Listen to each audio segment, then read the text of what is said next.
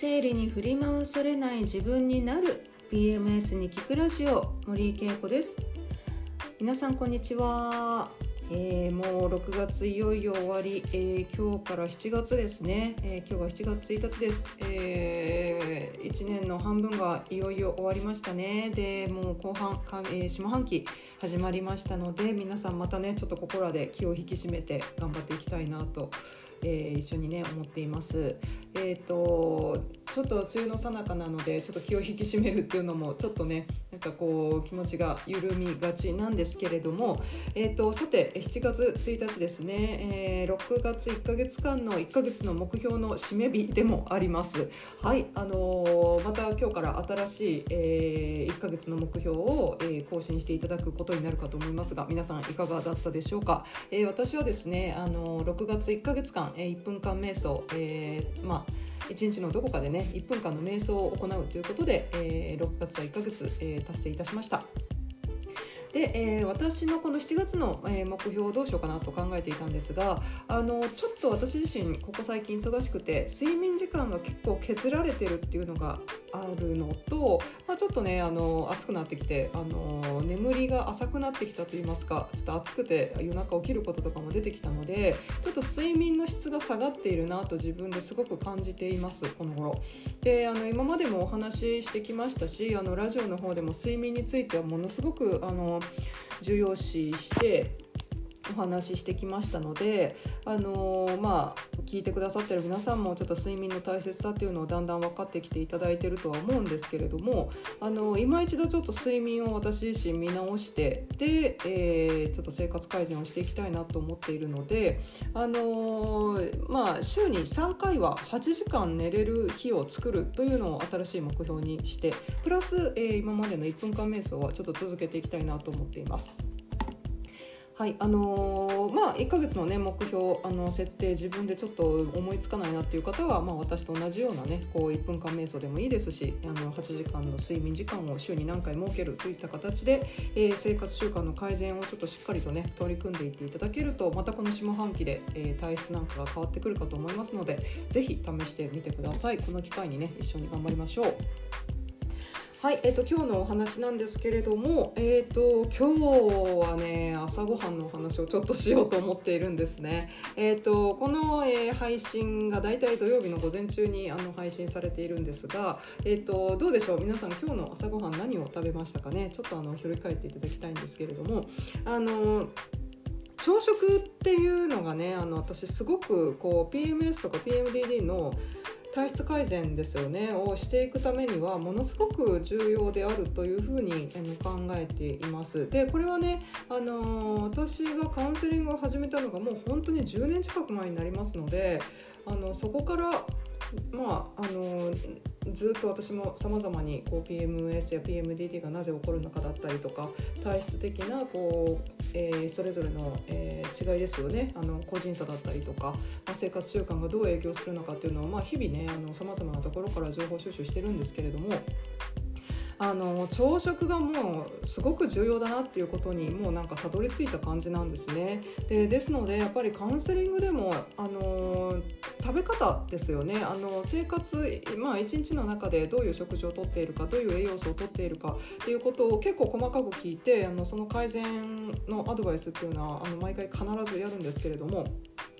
一番最初に聞くのが朝食なんですねやっぱり。で朝ごはんあの何時頃何を食べているかというあの内容を聞くんですけれどもここ本当に重要なんですね。でなぜあの朝食が重要かっていうとまず1つ目は血糖値の問題なんですね。で血糖値っていうのは皆さんねどうなんだろう。あのー、結構こう油の取り方だったりとか炭水,、まあ、炭水化物の取り方だったりとか結構気にされる方って、まあ、コレステロールだったりとか太りやすいだったりとかなんか砂糖ってあんまり取りすぎちゃいけないとかっていうなんとなく漠然としたあの考え方で、えー、なんて言うんですかねこう食事の取り方あの気をつけてくださってる方もいると思うんですけども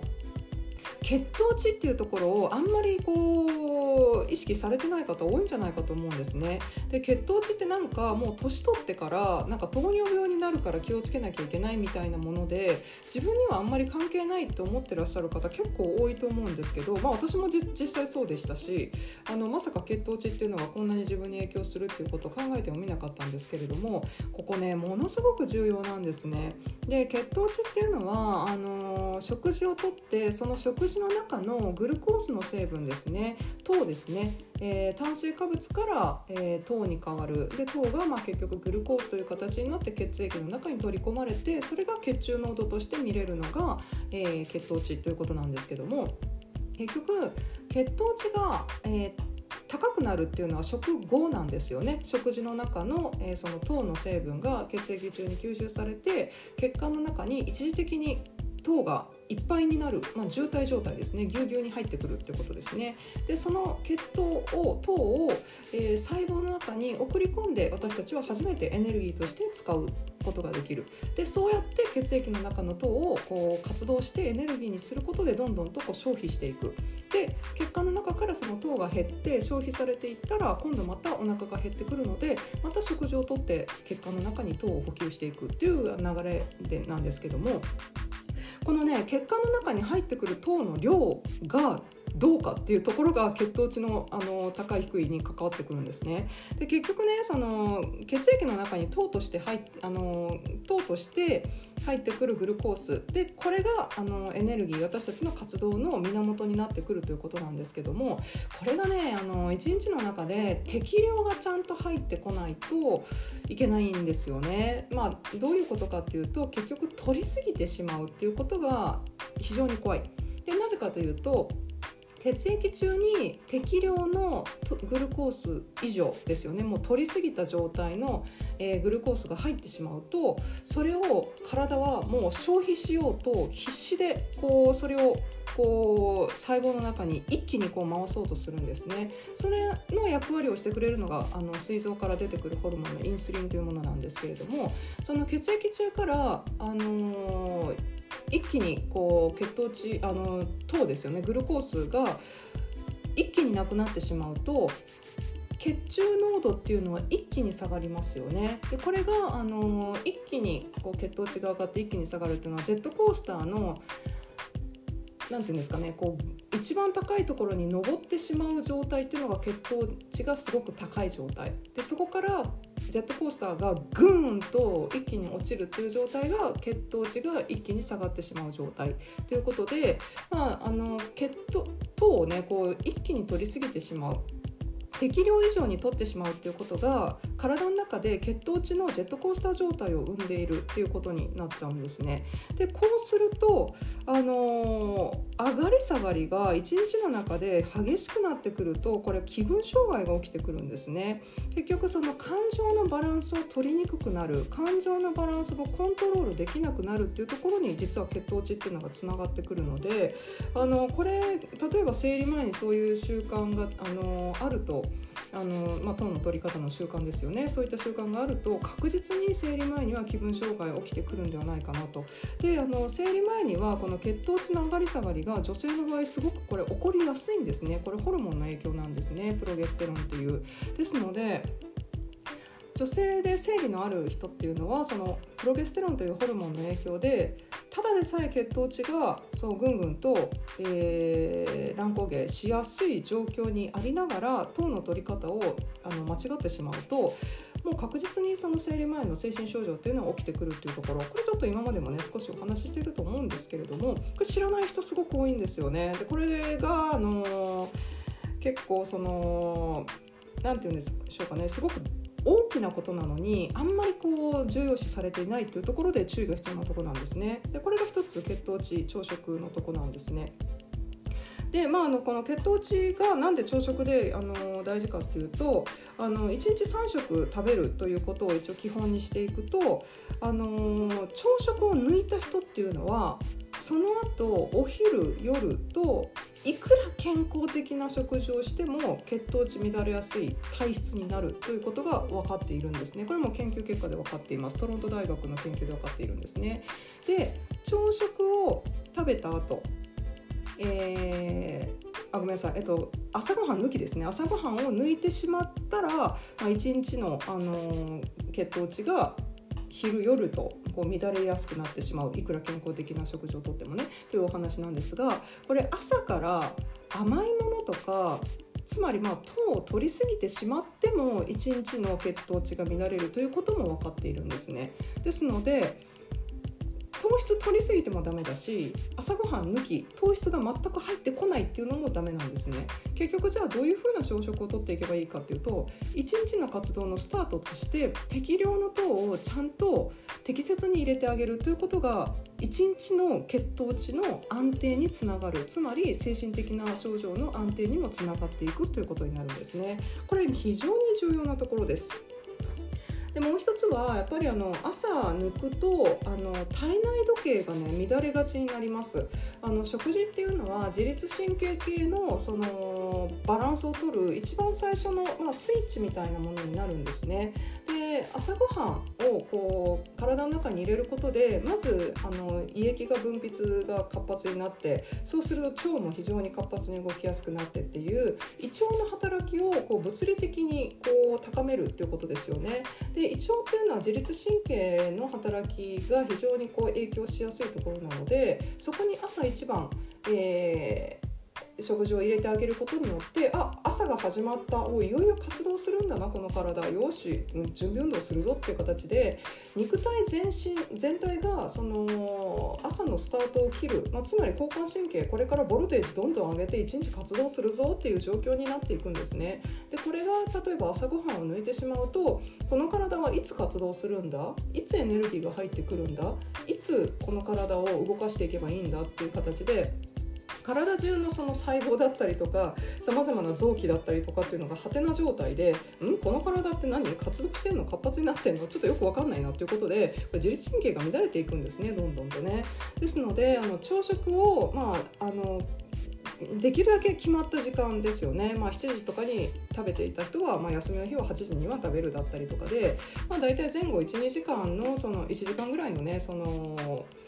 えー、変化がは大丈夫ですけれども、あの、しっかりとその3食大体決まった時間に食べるっていうことが自律神経の安定につながっていきます。でこれまでもお話ししてきたように自律神経のバランスが整いにくい人自律神経のバランスが乱れやすい人っていうのは確実に PMS、PMDD は起きやすくなってきます。なぜかというと自律神経っていうのは女性ホルモンと直結していて月経のそのホルモンバランスの影響をものすごく受けてくるっていうことなんですね。で自律神経の乱れっていうのも今度ホルモンのバランスに影響を与えてくるので自律神経っていう体の土台が安定するっていうことが PMS や PMDD の改善にはもう基本になってきますここ基礎な基礎になってくるんですね。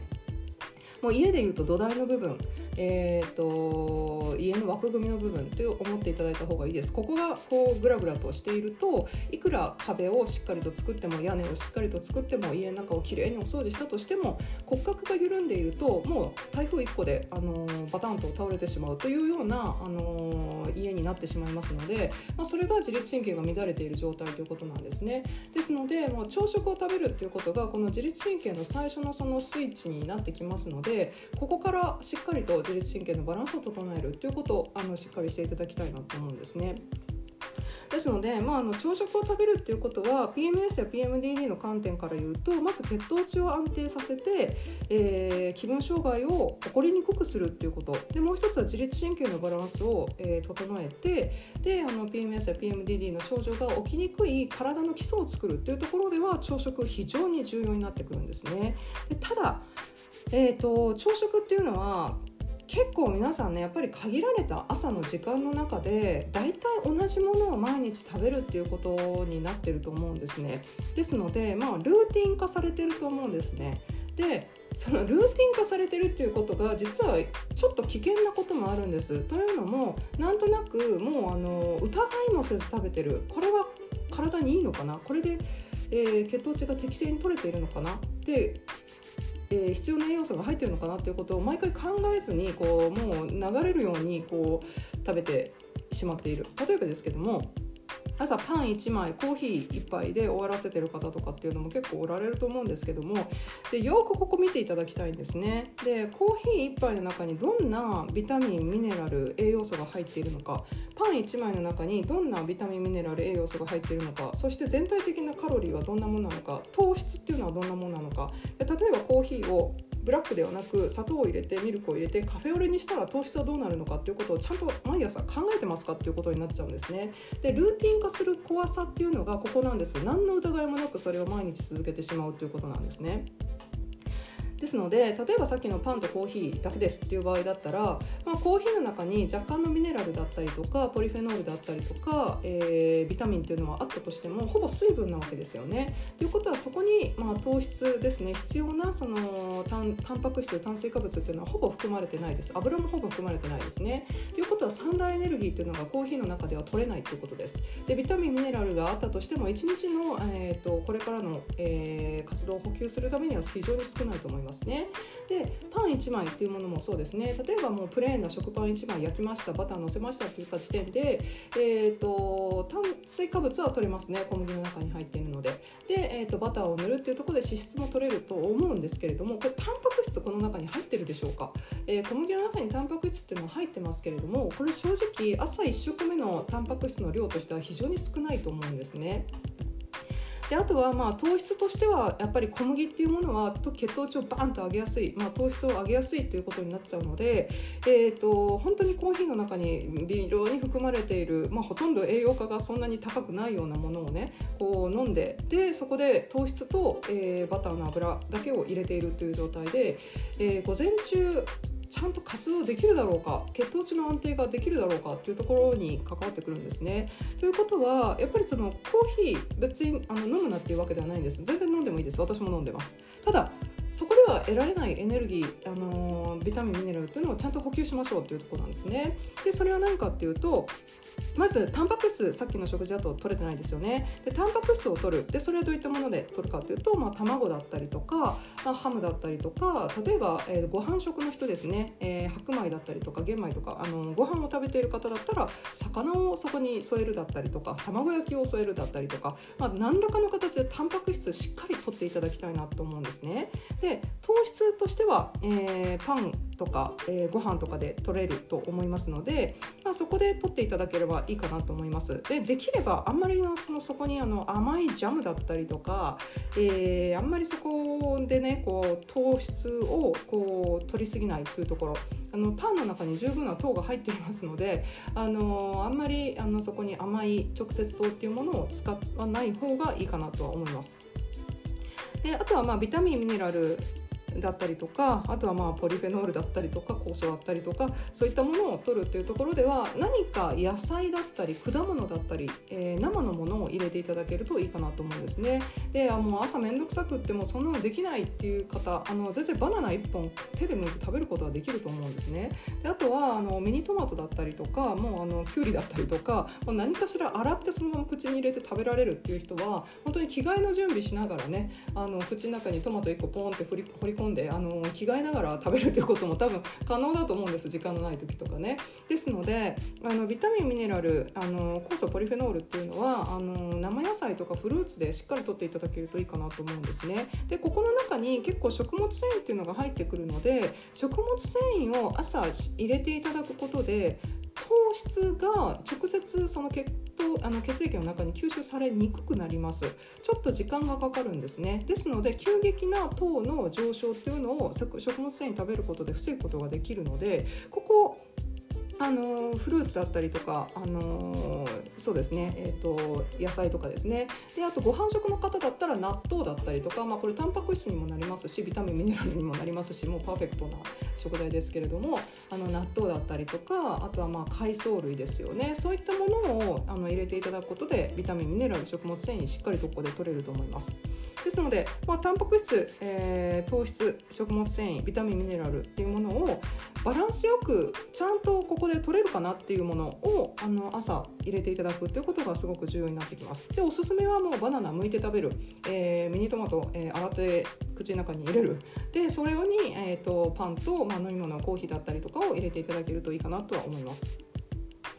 でね、コーヒーちょっとね朝の、あの切り替えとかリフレッシュに必要な人もいるかと思いますので、まあ、その辺り。あの大事なのはね、あの飲み物って結構ね知らない間にね、あの糖を大量に取っちゃう傾向があるんですね。ですので私はあんまり朝からオレンジジュースとか甘いあの飲み物まあフルーツではあるんですけれども食物繊維がほとんどないですよねジュースっていうのはね。ですのであんまりその液体の甘い飲み物っていうのは朝一飲むのはあのー、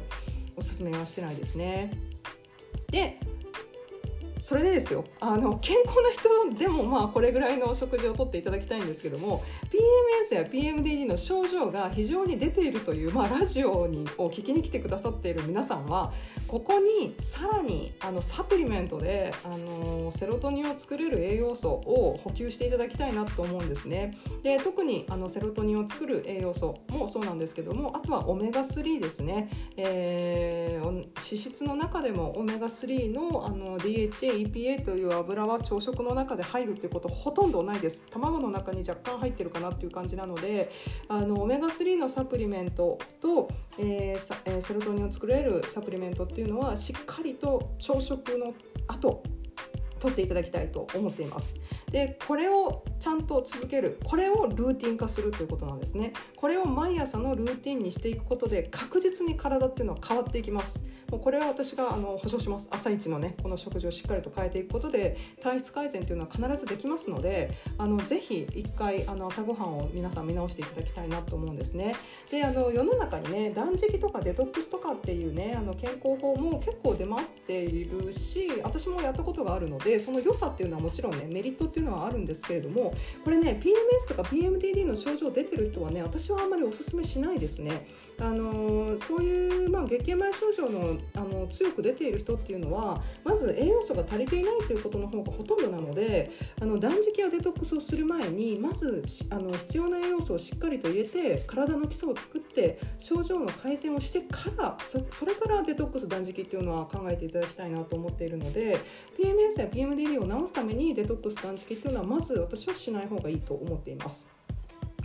はい、えー、今日はちょっとねあの朝食についてお話ししましたけれども、えー、皆さんの朝食いかがですかね？ちょっとこのお話を聞いてあやばちょっと取れてないとちゃんと栄養って思う方ねあのおられるかと思いますのでぜひあの朝食しっかりとねまず変えていっていただきたいなっていうのとあとまあいきなりねもう朝時間がないところから変えるのは難しいっていう方はもうまずサプリメントからねこう入れていただくこともあの解決方法の一つですのでぜひねあの今日からあの7月1日ですねあのー、もう朝はね朝ごはん食べてると思いますけれども、まあ、明日の朝からねあの朝食を変えることであの体質も変わっていくと思いますので是非試してみてください。はい、えーと、それでは、えー、今週はこれで終わります。また来週別のトピックでお話ししたいと思いますので、また1週間皆さん頑張りましょうね。じゃあね